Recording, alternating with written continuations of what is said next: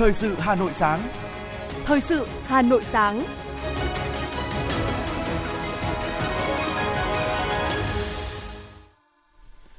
Xin kính chào quý vị và các bạn. Bây giờ là chương trình thời sự của Đài Phát thanh và Truyền hình Hà Nội. Chương trình sáng nay, thứ hai ngày 9 tháng 1 có những nội dung chính sau đây. Hơn 1,65 tỷ đồng tặng quà cho trẻ em có hoàn cảnh khó khăn nhân dịp Tết Nguyên đán Quý Mão. Mặt bằng lãi suất huy động có khả năng sẽ tăng trở lại sau một thời gian hạ nhiệt. Thị trường sụt giảm, hàng loạt môi giới bất động sản thất nghiệp. Triệt phá đường dây cho vay lãi nặng nhằm vào người nghèo. Phần tin thế giới có những sự kiện nổi bật. Tổng thống Mỹ Joe Biden chuẩn bị khởi động chiến dịch tái tranh cử. Nga tấn công trả đũa vụ không kích đêm giao thừa, tiêu diệt 600 lính Ukraine. Sau đây là nội dung chi tiết. Thưa quý vị và các bạn, nhằm hỗ trợ các đoàn viên thanh niên công nhân có hoàn cảnh khó khăn trước thềm Tết Nguyên đán năm 2023. Chiều qua tại Hà Nội, Trung ương Đoàn Thanh niên Cộng sản Hồ Chí Minh phối hợp với Tổng Liên đoàn Lao động Việt Nam tổ chức ngày hội Cùng nhau làm nên Tết. Đây là hoạt động đầu tiên trong chuỗi chương trình mang tên Cùng nhau làm nên Tết, triển khai tại 11 tỉnh, thành phố dịp Tết Nguyên đán Quý Mão. Phản ánh của phóng viên Hoa Mai. Bước vào không gian của ngày hội Cùng nhau làm nên Tết, đoàn viên thanh niên công nhân, người lao động được tham gia chương trình hội xuân với các hoạt động trang trí cây đào, cây mai ngày Tết, thì gói bánh trưng, bánh tét, tái hiện các hoạt động văn hóa ẩm thực, các trò chơi dân gian mang đậm không khí ngày Tết cổ truyền của Việt Nam. Đặc biệt, đoàn viên thanh niên công nhân còn được mua sắm tại các gian hàng giảm giá, gian hàng không đồng với các nhu yếu phẩm thiết yếu, chuẩn bị một cái Tết trọn vẹn. Chị Hoàng Thị Thân, công ty trách nhiệm hữu hạn một thành viên môi trường đô thị Hà Nội và Nguyễn Thị Nhàn, công nhân công ty trách nhiệm hữu hạn một thành viên công viên thống nhất, xúc động chia sẻ. Thì bà hôm nay được nhận một những món quà này ấy, thì nó cũng là coi là một phần để hỗ trợ vào Tết cho chúng tôi rồi. Nó mang cái tính chất là tinh thần nữa. Xin cảm ơn các cấp đã quan tâm đến chúng tôi à, có hoàn cảnh khó khăn. Nói chung là công việc rất là bận, rộn và đến bây giờ là vẫn chưa có gì để um, chuẩn bị cho Tết và cũng được những cái phần quà này cảm thấy rất là được ờ, động viên tinh thần cho tất cả công nhân viên chúng tôi. À, bên cạnh đấy thì mình lại còn thấy rất có các cái gian hàng giảm giá và những cái cái uh, được gọi bánh trưng cảm thấy rất là vui và tình cảm ban lãnh đạo của nhà nước rất là quan tâm đến đời sống của công nhân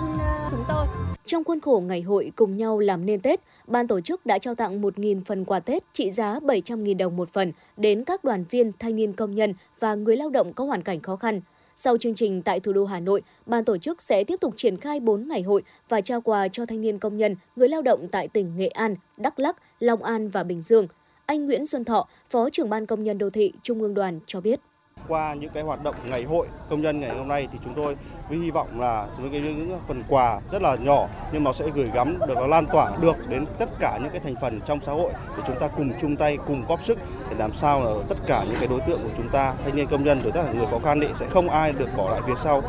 Chương trình cùng nhau làm nên Tết nhắm đến các đối tượng đạt thành tích lao động xuất sắc nhưng có hoàn cảnh kinh tế khó khăn tại 11 tỉnh thành trên cả nước, bao gồm Vĩnh Phúc, Hà Nội, Nghệ An, Khánh Hòa, Đắk Lắk, Bình Định, thành phố Hồ Chí Minh, Bình Dương, Long An, Sóc Trăng và Tiền Giang. Chương trình ứng dụng mô hình hợp tác ba bên giữa chính phủ, doanh nghiệp và các tổ chức xã hội được đánh giá là mô hình kiểu mẫu giúp tối ưu hóa ưu điểm của các bên, giúp giải quyết những hạn chế về nguồn lực, mang lại hiệu quả thực tiễn và sâu rộng cho các chương trình vì cộng đồng. Thưa quý vị và các bạn, nhân dịp Tết Nguyên đán Quý Mão năm 2023, Sở Lao động Thương binh và Xã hội Hà Nội, Trung tâm Công tác Xã hội và Quỹ Bảo trợ Trẻ Em Hà Nội trực thuộc Sở đã phối hợp với Ủy ban dân các quận Hà Đông và Hoàng Mai tổ chức tặng quà cho trẻ em có hoàn cảnh khó khăn trên địa bàn hai quận. Tại quận Hà Đông, Giám đốc Sở Lao động Thương binh và Xã hội Bạch Liên Hương, Phó Bí thư quận ủy, Chủ tịch Ủy ban nhân dân quận Hà Đông Cấn Thị Việt Hà đã tham gia chương trình tặng quà cho trẻ em có hoàn cảnh khó khăn. Tại chương trình này, tổ chức UNICEF và Hội đồng Bảo trợ Quỹ Bảo trợ Trẻ Em Hà Nội tặng quà cho 340 trẻ em có hoàn cảnh khó khăn với tổng kinh phí hơn 338 triệu đồng. Cùng ngày, từ nguồn vận động xã hội hóa của Công ty Cổ phần Phát triển Đô thị Quốc tế Việt Nam, 30 suất quà đã được dành tặng cho 30 trẻ em có hoàn cảnh đặc biệt khó khăn, có mỗi suất trị giá là 1 triệu đồng. Chiều cùng ngày thì tại Trung tâm Chính trị quận Hoàng Mai, Trung tâm Công tác Xã hội và Quỹ Bảo trợ Trẻ Em Hà Nội đã tổ chức chương trình tặng quà cho 100 trẻ em có hoàn cảnh khó khăn nhân dịp Tết Nguyên đán Quý Mão 2023. Không chỉ trao quà tại các quận Hà Đông và Hoàng Mai, dịp Tết Nguyên đán năm 2023, Trung tâm Công tác Xã hội và Quỹ Bảo trợ Trẻ Em Hà Nội còn tổ chức tặng quà cho trẻ em có hoàn cảnh khó khăn tại nhiều các quận huyện khác trên địa bàn Hà Nội từ nguồn kinh phí huy động từ các nhà tài trợ. Theo kế hoạch, từ ngày mùng 3 đến ngày mùng 10 tháng 1, với mong muốn chăm lo cho trẻ em nghèo, trẻ em có hoàn cảnh khó khăn của thành phố Hà Nội được đón Tết Nguyên đán Quý Mão ấm áp và yêu thương. Trung tâm Công tác Xã hội và Quỹ Bảo trợ Trẻ Em Hà Nội còn trao tặng quà cho 270 trẻ em có hoàn cảnh đặc biệt, hoàn cảnh khó khăn, huyện Thanh Trì. Tổng kinh phí trao quà cho trẻ em có hoàn cảnh khó khăn dịp Tết Nguyên đán là hơn 1,65 tỷ đồng. Tối qua, quận Đống Đa tổ chức khai mạc Hội Hoa Xuân chào năm mới hay Quý Mão 2023 tổ chức tại số 42, 44 phố Hoàng Cầu thuộc phường Trung Liệt. Hội Hoa Xuân Quý Mão năm 2023 quận Đống Đa đã diễn ra từ ngày 8 tháng 1 đến 17 giờ ngày 18 tháng 1 năm 2023, tức là ngày 27 tháng Chạp năm Quý Mão. Đến với Hội Hoa Xuân, người dân sẽ được trải nghiệm không gian chợ hoa Tết với quất cảnh, hoa đào, hoa tươi các loại, hoa lụa, các gian hàng trưng bày giới thiệu các sản phẩm thủ công mỹ nghệ, sản phẩm làng nghề truyền thống và các sản phẩm phục vụ Tết Nguyên đán. Hội Hoa Xuân họp từ 8 giờ sáng đến 22 giờ hàng ngày, đảm bảo văn minh thương mại, an toàn thực phẩm, vệ sinh môi trường, trật tự đô thị. Hội Hoa Xuân Quý Mão là một trong nhiều hoạt động văn hóa truyền thống, có phần quảng bá, giới thiệu các giá trị di sản đống đa, điểm đến an toàn, thân thiện, chất lượng hấp dẫn, tạo động lực phục hồi phát triển kinh tế quận. Tối cùng ngày, tại đình Kim Ngân, số 4244 Hàng Bạc, phường Hàng Bạc, quận Hoàn Kiếm, Ban Quản lý Hồ Hoàn Kiếm và Phố Cổ Hà Nội phối hợp cùng các đơn vị khai mạc chuỗi hoạt động văn hóa chào mừng Tết Nguyên đán Quý Mão, Tết Việt, Tết Phố 2023 nhằm giới thiệu đến người dân thủ đô và du khách nét đẹp văn hóa Tết cổ truyền. Tại đây, nhiều nghi lễ truyền thống của Tết Nguyên đán được thực hiện, thu hút sự quan tâm của đông đảo mọi người. Trước lễ khai mạc, Ban Quản lý Hồ Hoàn Kiếm và Phố Cổ Hà Nội cùng các nhà nghiên cứu văn hóa tổ chức phỏng dựng các nghi lễ truyền thống như đoàn rước dâng lễ cửa đình, lễ cáo ít thành hoàng và cúng tổ nghề, lễ dựng cây nêu. Đoàn rước xuất phát từ ngôi nhà di sản 87 Mã Mây đi qua phố Đào Duy Từ, Ô Quan Trường, Hàng Chiếu, Hàng Dây, Đền Bạch Mã, phố Hàng Buồm, phố Tạ Hiện, dạp chuông vàng về phố Hàng Bạc và dừng tại đình Kim Ngân – đoàn rước kéo dài 3 tiếng đồng hồ, nhận được sự hưởng ứng và phấn khích của người dân trên đường đi. Tại lễ khai mạc, Ban Quản lý Hồ Hoàn Kiếm và phố cổ Hà Nội phối hợp với một số đơn vị tổ chức chương trình biểu diễn nghệ thuật, giao lưu diễn sướng âm nhạc truyền thống các vùng miền với sự tham gia của các đoàn nghệ thuật tỉnh Bạc Liêu, Hải Phòng, Phú Thọ. Phát biểu tại buổi lễ, ông Nguyễn Quốc Hoàn, Phó Chủ tịch Ủy ban Nhân dân quận Hoàn Kiếm cho biết, Tết Việt Tết phố 2023 cũng như các hoạt động văn hóa khác trong khu phố cổ Hà Nội đã kết nối với các đơn vị cá nhân để phần lớn các hoạt động sẽ do cộng đồng chung tay thực hiện. Chương trình năm nay có sự tham gia của các nghệ nhân, nghệ sĩ từ khắp các vùng miền của đất nước, hứa hẹn giới thiệu tới công chúng nhiều giá trị di sản tiêu biểu. Đây đồng thời là cơ hội tốt để giao lưu quảng bá giá trị lịch sử, văn hóa nhằm thu hút du lịch của các địa phương.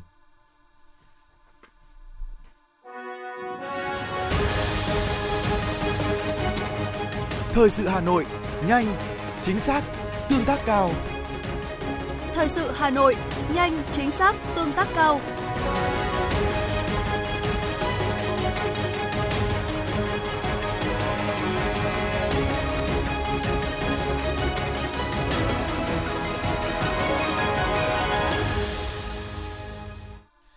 Chương trình thời sự xin được tiếp tục với những thông tin kinh tế. Thưa quý vị và các bạn, lãi suất ngân hàng đã phần nào hạ nhiệt trong tuần cuối tháng 12 năm 2022 và những ngày đầu năm mới 2023. Tuy nhiên, một số ý kiến cho rằng hiện vẫn chưa phải đỉnh lãi suất và vì thế mặt bằng lãi suất có khả năng sẽ tăng trở lại. Đại diện Ngân hàng Nhà nước cho biết, điều hành lãi suất, tín dụng, tỷ giá trong năm 2023 rất khó đi ngược dòng chảy chung của thế giới. Việc giảm lãi suất cần nỗ lực rất lớn. Ngân hàng Nhà nước sẽ cố gắng duy trì mặt bằng lãi suất, yêu cầu các ngân hàng tiết giảm chi phí để giảm lãi suất.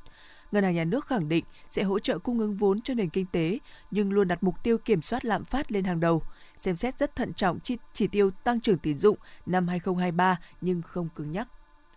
Ủy ban chứng khoán nhà nước cho biết nhận được văn bản của công ty cổ phần chứng khoán DSC phản ánh về việc trên mạng xã hội có lan truyền tài liệu có tên biên bản vi phạm hạn mức cho vay số 715 với nội dung Ủy ban chứng khoán nhà nước xử phạt hành chính đối với công ty cổ phần chứng khoán DSC giả mạo tài liệu của Ủy ban Chứng khoán Nhà nước.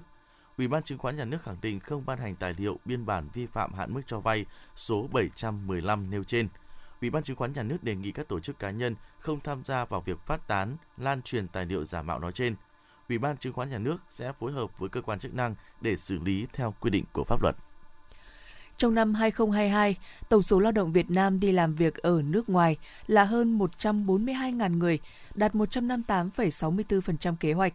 Đây cũng là số lượng cao nhất trong 3 năm trở lại đây. Trước đó, năm 2019 đã ghi nhận mức 147.000 lao động đi làm việc ở nước ngoài, nhưng do ảnh hưởng nặng nề của dịch COVID-19, con số này năm 2020 đã giảm xuống còn hơn 78.000 người và năm 2021 là hơn 45.000 người.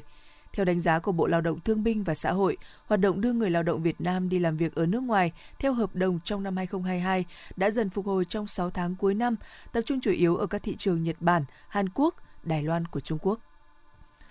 Kể từ cuối quý 2 năm 2022 đến nay, thị trường bất động sản dần lao dốc và rơi vào trạng thái ngủ đông vì bị ảnh hưởng bởi những chính sách thắt chặt tín dụng, trái phiếu doanh nghiệp cùng nhiều lý do khác. Hệ quả của thực trạng trên là hàng loạt công ty, sàn môi giới phải đóng cửa, tạm dừng hoạt động.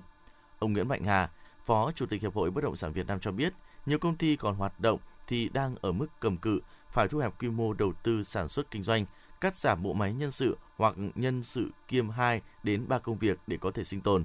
Thậm chí các doanh nghiệp giảm đến 60 đến 70% lượng nhân sự và cắt giảm. Nhiều công ty thì buộc phải cho nhân viên nghỉ Tết sớm. Theo ông Hà, khi thị trường khó khăn thì đối tượng bị ảnh hưởng nặng nề nhất là môi giới. Ước tính số lượng môi giới đang hoạt động hiện nay chỉ còn khoảng 30 cho đến 40% so với giai đoạn đầu năm. Sau 3 ngày lấy nước, Hà Nội và 10 tỉnh thành phố đã cấp đủ nước cho 63.031 ha, đạt 17,3% tổng diện tích gieo cấy lúa vụ xuân 2023. Đợt lấy nước đầu tiên này sẽ kết thúc lúc 24 giờ ngày hôm nay 19 ngày mùng 9 tháng 1. Cập nhật về ngày lấy nước thứ ba, Tổng cục Thủy lợi cho biết, tính đến 16 giờ ngày 8 tháng 1, Hà Nội và 10 tỉnh thành phố thuộc khu vực Trung Du và Đồng Bằng Bắc Bộ đã cấp đủ nước đổ ải, làm đất cho 86.031 ha, đạt 17,3% tổng diện tích gieo cấy lúa vụ xuân 2023. Về nguồn nước, Cơ quan Khí tượng Thủy văn thông tin, ngày cuối cùng của đợt điều tiết nước đầu tiên, ngày 9 tháng 1, nhà máy Thủy điện Hòa Bình sẽ giảm lưu lượng xả so với những ngày trước đó. Vì vậy, mực nước cao nhất trên sông Hồng, đoạn thị xã Sơn Tây có thể đạt 2,35 m, sông Đà, huyện Ba Vì đạt 5,5 m, sông Đuống, đoạn quận Long Biên đạt 1,2 m. Sang ngày 10 tháng 1, mực nước các sông là sông Hồng, Đà, Đuống có xu hướng sẽ giảm. Thưa quý vị và các bạn, vào thời điểm cuối năm, Ủy ban nhân dân thành phố Hà Nội đang đôn đốc các quận, huyện, sở ngành có các dự án đầu tư sử dụng vốn ngân sách đẩy nhanh tiến độ thi công để giải ngân vốn. Trong số đó, huyện Trương Mỹ cũng gấp rút đẩy nhanh tiến độ các công trình. Những ngày này, dự án khu tái định cư ở khu Đồng Giải, thôn Sơn Đồng, xã Thiên Phương đang được các đơn vị thi công tập trung đẩy nhanh tiến độ. Đây là một trong năm khu tái định cư trên địa bàn huyện Trương Mỹ nhằm phục vụ công tác giải phóng mặt bằng tuyến đường quốc lộ 6 đoạn Ba La Xuân Mai. Mặc dù ban đầu triển khai gặp nhiều khó khăn do vướng mắc trong công tác giải phóng mặt bằng, nhưng đơn vị thi công phấn đấu hoàn thành đúng thời gian như đã cam kết với chủ đầu tư. Ông Nguyễn Bá Sáng, chỉ huy trưởng công trình cho biết. Để đảm bảo tiến độ và chất lượng à, so với cả nhà, nhà thầu đã cam kết với cả chủ đầu tư thì đơn vị chúng tôi rất là cố gắng thi công cả ngày lẫn đêm tận dụng hết thời gian à, làm sao để công trình à, vừa đảm bảo tiến độ vừa đảm bảo chất lượng quá trình thi công thì là, là đơn vị thi công cũng đã huy động toàn bộ nhân lực và máy móc để thi công đúng cái tiến độ chất lượng so với cả chủ đầu tư đề ra. Dự án cải tạo nâng cấp và mở rộng đường phân luồng giao thông Máng 7 đoạn từ chợ Cống đi xã Thụy Hương có chiều dài 2,1 km tổng mức đầu tư là 62,4 tỷ đồng. Khi dự án đi vào khai thác sẽ tạo ra tuyến đường giao thông có hạ tầng kỹ thuật hoàn chỉnh và hiện đại, giảm tải cho các tuyến đường trong khu vực, giúp việc đi lại của người dân được an toàn và thuận lợi, tạo điều kiện thúc đẩy phát triển kinh tế xã hội, nâng cao đời sống cho người dân trên địa bàn. Công trình hiện đang đạt trên 70% khối lượng, dự kiến sẽ hoàn thành và đưa vào sử dụng từ tháng 4 năm 2023. Ông Nguyễn Duy Trung, chỉ huy trưởng công trình cho biết. Về từ ngày, từ khi bàn giao ờ, mặt bằng dự án đến nay thì đơn vị thi công đã thi công ờ, rất là kịp tiến độ về nguồn nguyên vật liệu, gặp rất nhiều khó khăn thì nhưng đơn vị thi công đã khắc phục các ờ, nguồn nguyên vật liệu để để đảm bảo thi công công trình đúng tiến độ và đảm bảo về an toàn lao động cũng như vệ sinh môi trường. Và về công tác thi công cuối năm đây thì đơn vị thi công đã, cũng đã rất tập trung nhân lực, máy móc, thiết bị thi công 3K trên ngày để đảm bảo đúng tiến độ cũng như ờ, công tác ừ, nền mặt đường sạch sẽ để cho bà con đón Tết 2023 Quý Mão được đảm bảo sạch sẽ và vệ sinh môi trường. Các công trình dân dụng như dự án xây mới trạm y tế xã Đại Yên, xây mới nhà văn hóa thôn 4 xã Đại Yên cũng đang được huyện Trương Mỹ đôn đốc tiến độ để đưa vào sử dụng ngay trong những tháng đầu của năm 2023. Những dự án này không chỉ đảm bảo công tác giải ngân vốn đầu tư công mà còn nâng cao đời sống dân sinh. Ông Nguyễn Văn Đạt, công ty cổ phần xây dựng và thương mại An Đạt cho biết. Trong thời gian thi công được ban quản lý dự án của huyện là chủ đầu tư, thứ hai là địa phương và đơn vị tư vấn giám sát rất phối hợp chặt chẽ cùng với cả đơn vị thi công ờ, để đơn vị thi công được một là mặt bằng bàn giao kịp thời đúng tiến độ hai là về công tác triển khai tại công trường thì các anh uh, chủ đầu tư tư giám sát cùng với cả địa phương cũng rất sát sao ra công trường thì cũng phối hợp với đơn vị thi công nên công tác thi công cũng rất đảm bảo để đẩy nhanh tiến độ thi công, tiến độ giải ngân các dự án theo đúng kịch bản đã phê duyệt, Ban Quản lý Dự án Đầu tư xây dựng huyện đẩy nhanh tiến độ thẩm định dự án, điều chỉnh bổ sung dự án, đôn đốc các đơn vị nhà thầu đẩy nhanh tiến độ thi công. Đối với các dự án có khả năng hoàn thành trước Tết Nguyên đán, tập trung đẩy nhanh tiến độ hoàn thiện các hạng mục để hoàn tất công tác nghiệm thu, thanh quyết toán vốn cho nhà thầu. Ông Tô Tiến Tùng, Ban Quản lý Dự án huyện Trương Mỹ cho biết. Thì thời điểm à, cuối năm để giải ngân vốn 2022 thì chúng tôi đã cũng đã chỉ đạo các nhà thầu là đẩy nhanh tiến độ để đảm bảo cái vốn giải ngân. Đầu tiên là về hiện trường thì à, đẩy nhanh hết sức có thể. Về hồ sơ chất lượng thì à, chúng tôi cũng đã yêu cầu tư vấn giám sát cũng như là chủ đầu tư thường xuyên cập nhật tại hiện trường toàn bộ ờ, hồ sơ chất lượng cũng như hồ sơ thanh quyết toán của năm.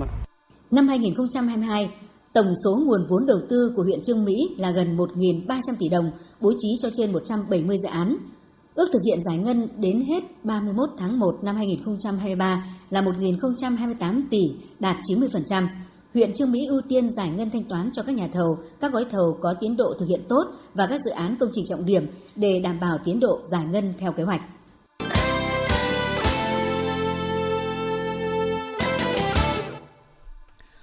Mời quý vị và các bạn nghe tiếp phần tin. Trong hai ngày mùng 7 mùng 8 tháng 1, tại Hà Nội gần 800 thí sinh đến từ 81 đội tuyển học sinh giỏi do các trường trung học phổ thông trên toàn quốc thành lập đã tham dự kỳ thi Olympic bậc trung học phổ thông của Đại học Quốc gia Hà Nội năm học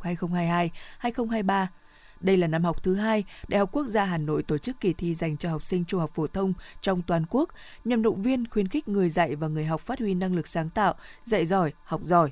Cuộc thi cũng tạo cơ hội cọ sát, học hỏi, nâng cao chất lượng giảng dạy bậc trung học phổ thông, đồng thời phát hiện người học có năng khiếu về môn học để tạo nguồn bồi dưỡng và tạo cơ hội cho học sinh giỏi được xét tuyển thẳng vào các chương trình đào tạo trình độ đại học của Đại học Quốc gia Hà Nội so với lần tổ chức đầu tiên năm học 2021-2022 với 54 trường tham dự. Năm nay số lượng trường tham gia thì lên tới 81 trường trên khắp mọi miền Tổ quốc, nhiều đoàn đến từ tỉnh Kiên Giang hay cả Trà Vinh. Trước việc một số người điều khiển phương tiện lợi dụng vắng bóng lực lượng công an nên đã vi phạm hoặc cố tình vi phạm trật tự an toàn giao thông gây bức xúc trong xã hội. Để kịp thời ngăn chặn vi phạm, đồng thời tạo răn đe cho các chủ phương tiện, Công an Hà Nội cho biết đã tiếp nhận và xử lý nhiều phương tiện vi phạm được phản ánh từ mạng xã hội. Công an thành phố Hà Nội cho biết thêm, thời gian tới tiếp tục tiếp nhận thông tin và xử phạt nguội nghiêm các trường hợp vi phạm. Công an quận Hà Đông Hà Nội đã tạm giữ hình sự Nguyễn Thị Kim Dung, sinh năm 1978 ở thị trấn Xuân Mai, huyện Trương Mỹ, Hà Nội, về hành vi cho vay lãi nặng trong khi giao dịch dân sự. Theo điều tra, dưới vỏ bọc mở đại lý bán vé máy bay tại nhà, Dung cho vay nặng lãi dưới hình thức bốc bắt họ. Người vay khi thỏa thuận vay 10 sẽ chỉ nhận được 8 và trong vòng 40 ngày sẽ phải thanh toán tiền. Như vậy, lãi suất mà Dung áp dụng lên đến 182,5% một năm. Biết là lãi cao, nhưng nhiều người gặp khó khăn sau dịch Covid-19 nên vẫn chấp nhận vay tiền để trang trải cuộc sống. Ngày 5 tháng 1, Công an quận Hà Đông đã thực hiện các biện pháp tố tụng đối với Nguyễn Thị Kim Dung. Tại cơ quan công an, đối tượng khai nhận từ tháng 8 năm 2022 đến nay đã cho nhiều người vay với số tiền khoảng 2 tỷ đồng. Để tránh bị lộ diện, Dung không thuê đối tượng anh chị mà thường trực tiếp cho vay tiền và đi đòi nợ các khách hàng. Hiện vụ việc đang được điều tra và mở rộng. Thưa quý vị và các bạn, thực hiện đợt cao điểm tấn công chấn áp tội phạm, đảm bảo an ninh trật tự Tết Nguyên đán Quý Mão 2023, Công an huyện Phúc Thọ Hà Nội đã triển khai các biện pháp nghiệp vụ đạt được nhiều kết quả tích cực, góp phần đảm bảo an toàn trên địa bàn. Thời điểm cuối năm, tình hình an ninh chính trị, trật tự an toàn xã hội luôn tiềm ẩn nhiều yếu tố phức tạp. Trước tình hình đó, Công an huyện Phúc Thọ làm tốt chức năng tham mưu cho huyện ủy, ủy ban nhân dân huyện trong công tác lãnh đạo, chỉ đạo lĩnh vực đảm bảo an ninh trật tự. Đảng ủy, ban chỉ huy đơn vị chủ động sát sao trong công tác lãnh đạo, chỉ đạo, đề ra và triển khai thực hiện nhiều giải pháp phù hợp với tình hình nhiệm vụ. Đặc biệt, Công an huyện đã chủ động phân công lực lượng nắm chắc tình hình, địa bàn nhằm phát hiện, xử lý kịp thời những vấn đề bức xúc, nổi cộm, không để phát sinh điểm nóng, phòng ngừa nguy cơ cháy nổ, đảm bảo an toàn tính mạng và tài sản cho nhân dân.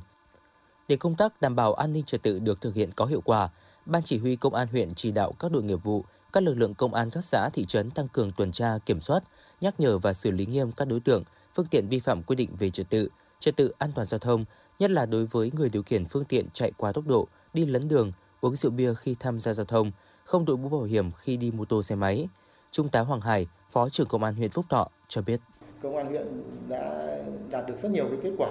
à, trong công tác à, đảm bảo an ninh chính trị cũng như là giữ gìn trật tự an toàn xã hội. Thời gian gần đây thì công công an huyện, các lực lượng trong công huyện cũng đã uh, lập rất nhiều chiến công để bắt giữ rất nhiều đối tượng và thu rất nhiều tăng vật. Bên cạnh đó, tăng cường tuần tra trên các tuyến, lĩnh vực và địa bàn trọng điểm, ngăn chặn không để xảy ra tình trạng mất an ninh trật tự, an toàn giao thông, đốt pháo nổ, đồng thời đẩy mạnh tuyên truyền sâu rộng trong nhân dân, cảnh báo các phương thức, thủ đoạn hoạt động của các loại tội phạm để nhân dân cảnh giác và phòng ngừa.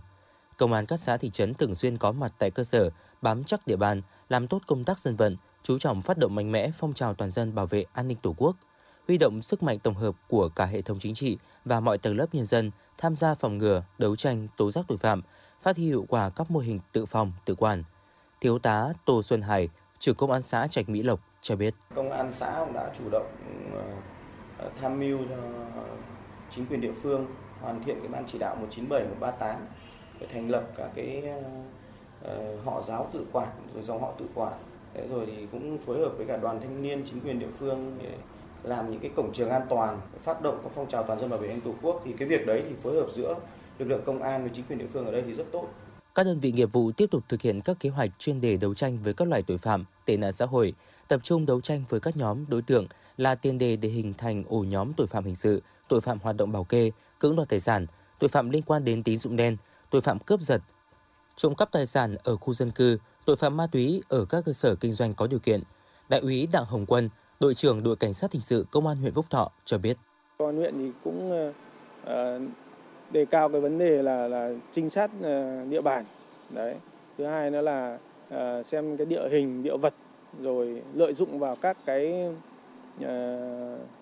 nhà dân xung quanh để có thể mà tiếp cận được cái cái cái địa điểm đánh bạc đấy một cách uh, tốt nhất. Với sự nỗ lực của các lực lượng công an, các đối tượng trộm cắp tài sản được kiểm soát, công tác đảm bảo an toàn giao thông được tăng cường.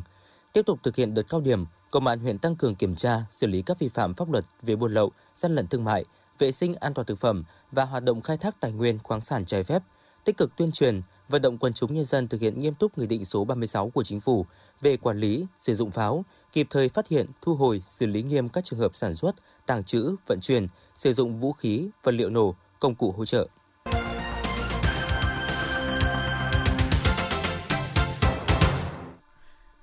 Quý vị và các bạn đang nghe chương trình thời sự của Đài Phát thanh và Truyền hình Hà Nội. Phần tin thế giới sẽ tiếp nối chương trình. Tờ The Hill đưa tin Tổng thống Mỹ Joe Biden đang chuẩn bị khởi động chiến dịch tái tranh cử cho cuộc bầu tổng thống tiếp theo vào năm 2024. The Hill cho hay Tổng thống Biden và các cố vấn đang thảo luận chi tiết kế hoạch tranh cử trong tương lai và ông Biden có thể công khai ý định tranh cử một nhiệm kỳ nữa trong vòng vài tuần tới, có thể là vào tháng 2. Một thông báo chính thức hơn có thể được đưa ra vào tháng 4 này. Theo đài Reuters ngày 8 tháng 1, Bộ Quốc phòng Nga cho biết trên 600 binh sĩ Ukraine đã thiệt mạng trong một vụ tấn công bằng tên lửa của Nga vào thành phố Kamatov do Ukraine kiểm soát ở Donbass. Vụ tấn công này là một chiến dịch trả đũa của tấn công của Ukraine nhằm vào một số khu nhà ở tạm thời dành cho các quân nhân Nga ở thành phố Makeyevka, thuộc Cộng hòa Nhân dân Donetsk tự xưng vào đêm giao thừa. Ukraine thì không nhận trách nhiệm thực hiện vụ tấn công nhưng nói có 400 binh sĩ Nga thiệt mạng. Ít nhất 38 người thiệt mạng và 87 người khác bị thương trong vụ va chạm nghiêm trọng giữa hai chiếc xe buýt xảy ra tại khu vực gần thành phố Kafrin ở miền trung Segagan. Theo lực lượng cứu hỏa, tai nạn xảy ra khi hai xe buýt đang lưu thông thì bất ngờ đâm trực diện. Hiện nguyên nhân vụ việc đang được điều tra làm rõ.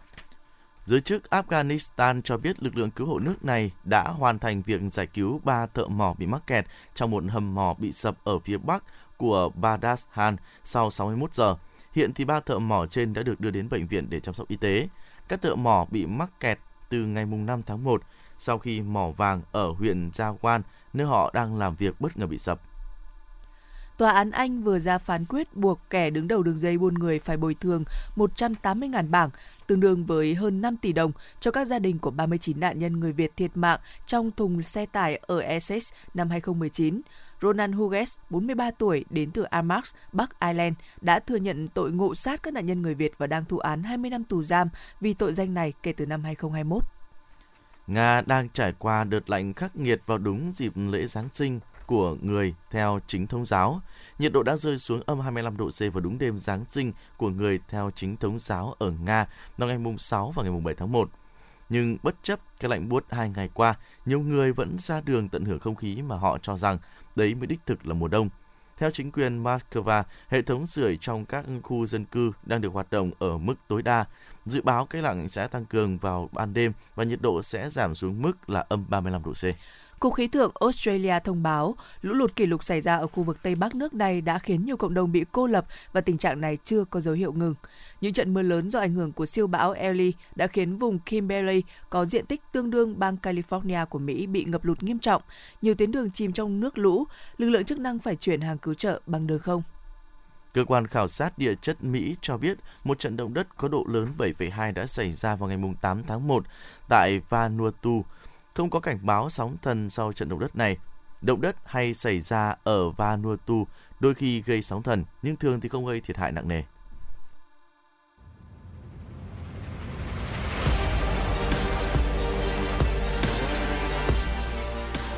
Bản tin thể thao Bản tin thể thao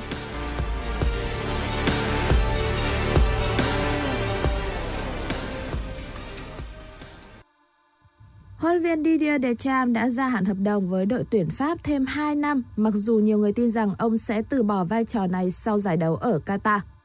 Với bản hợp đồng mới, Deschamps sẽ gắn bó với Le Bleu tới 14 năm. Liên đoàn bóng đá Pháp xác nhận gia hạn hợp đồng với Deschamps thêm 3 năm rưỡi, kéo dài tới tháng 6 2026. Deschamps đã dẫn dắt đội tuyển Pháp từ tháng 7 2012. Trong năm giải đấu lớn của ông với đội tuyển Pháp, Họ đã lọt vào 3 trận chung kết Euro 2016, World Cup 2018 và World Cup 2022, vô địch World Cup 2018. Deschamps cũng đã dẫn dắt đội tuyển Pháp đến vinh quang UEFA Nation League vào năm 2021 khi Pháp vô địch giải đấu được tổ chức lần thứ hai. Trong 139 trận trên cương vị huấn luyện viên trưởng, Deschamps chỉ thua 23 trận, hòa 27 và thắng tới 89 trận. Các nhà Á quân World Cup 2022 sẽ bắt đầu vòng loại Euro 2024 vào tháng 3 trước đội tuyển Hà Lan. Một khởi đầu tốt sẽ giúp họ tìm lại được niềm vui sau thất bại ở trận chung kết trên đất Qatar. Liên đoàn thống kê và lịch sử bóng đá quốc tế vừa bầu chọn tiền đạo Lionel Messi của Paris Saint-Germain là cầu thủ làm bóng hay nhất năm 2022. Xếp sau Messi là tiền đạo Luka Modric của đội tuyển Croatia và Real Madrid. Messi đã giành được tổng cộng 170 điểm, trong khi con số này với Modric là 115. Theo thống kê, Messi đã có 5 lần giành được danh hiệu trên của Liên đoàn Thống kê và Lịch sử bóng đá quốc tế. Có thành tích tốt thứ hai sau Messi là Xavi, đồng đội cũ của anh ở Barca, giờ đang dẫn dắt chính gã khổng lồ xứ Catalan có 4 lần được Liên đoàn Thống kê và Lịch sử bóng đá quốc tế vinh danh. Dự báo thời tiết Trung tâm Dự báo Khí tượng Thủy văn Quốc gia dự báo trong tuần tới, thời tiết chủ đạo ở miền Bắc là trời rét, có mưa nhỏ vài nơi, còn miền Trung, Tây Nguyên và Nam Bộ sẽ có mưa rông. Hôm nay khu vực Hà Nội trời nhiều mây, đêm có mưa vài nơi, ngày có mưa mưa nhỏ rải rác, gió đông bắc đến à, gió đông đến đông nam cấp 2 cấp 3, trời trở rét, nhiệt độ thấp nhất 16 đến 18 độ và cao nhất là 22 độ. Quý vị và các bạn vừa nghe chương trình thời sự của Đài Phát thanh và Truyền hình Hà Nội. Chỉ đạo nội dung Nguyễn Kim Khiêm, chỉ đạo sản xuất Nguyễn Thiên Dũng, tổ chức sản xuất Xuân Luyến. Chương trình do biên tập viên Thủy Chi, phát thanh viên Bảo Nhật Hoài Linh cùng kỹ thuật viên Quốc Hoàn thực hiện. Xin chào và hẹn gặp lại quý vị trong những chương trình thời sự tiếp theo.